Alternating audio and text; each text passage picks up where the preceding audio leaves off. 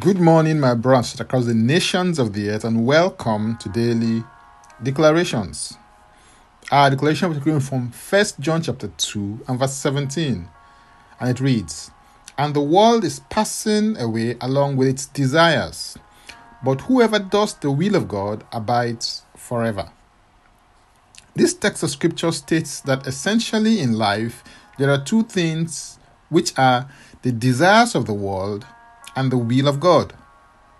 The desires of the world are transient, but the will of God is not transient, it is fixed.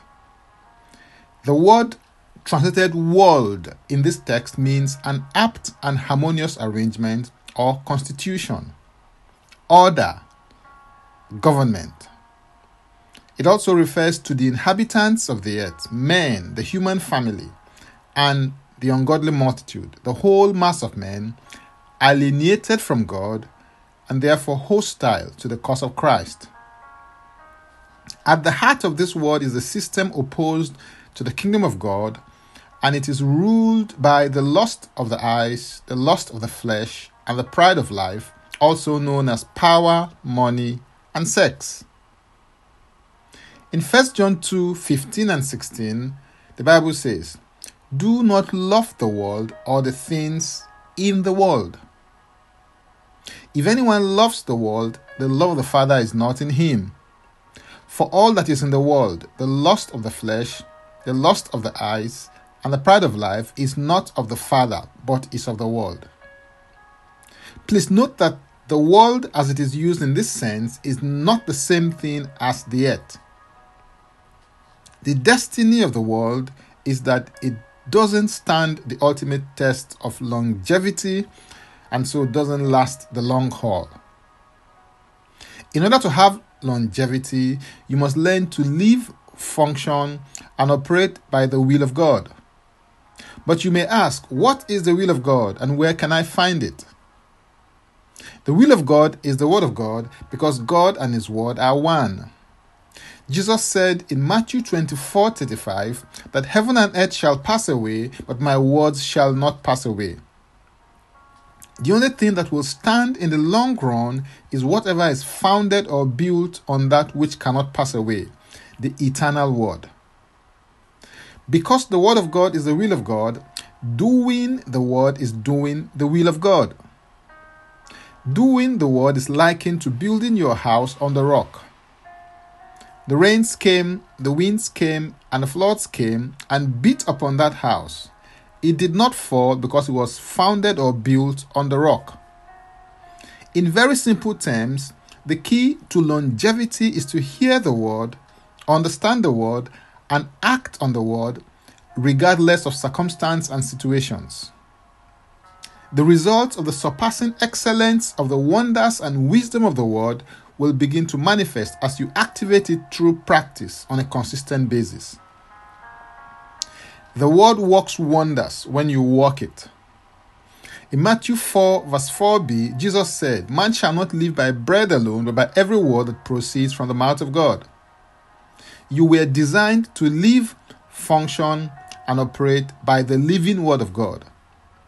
The system of this present age will fade and pass away, but it is those who live, function, and operate in accordance with the principles of the living word that will stand and abide in the long run.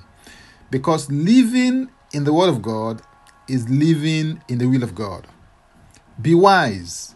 Choose longevity instead of brevity. Hallelujah. If you're interested in receiving tremendous value from other inspiring, insightful, and empowering sources, then subscribe on my Linktree account, Francis Ubeku. And Francis Ubeku is a single word. Just simply click the link and it will take you there. Now, Let's take the declaration together, and I stand in agreement with you as we do that. Father, I thank you for the power in your word. I receive grace to live, function, and operate in your will for my life. I declare that I live, function, and operate by the living word. I have access by the Spirit of God to the wisdom of the living word.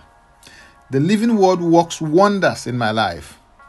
The benefit of longevity attends to me in every dimension of my life. In Jesus' name, Amen. If you'd like to receive eternal life, which is a God kind of life, please say this prayer after me. Father, I come to you today. I believe in my heart that Jesus Christ died for my sins according to the scriptures. He was raised from the dead for my justification. I receive Jesus Christ into my life today as my Savior and my Lord. I am now a child of God. Thank you, Father. In Jesus' name, Amen. If you've just prayed this prayer, please send an email to info at ignitedailyinspirations.com.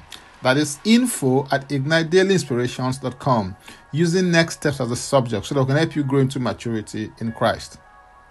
For tips on leadership, wisdom, and inspiration, connect me on Facebook, Twitter, and Instagram.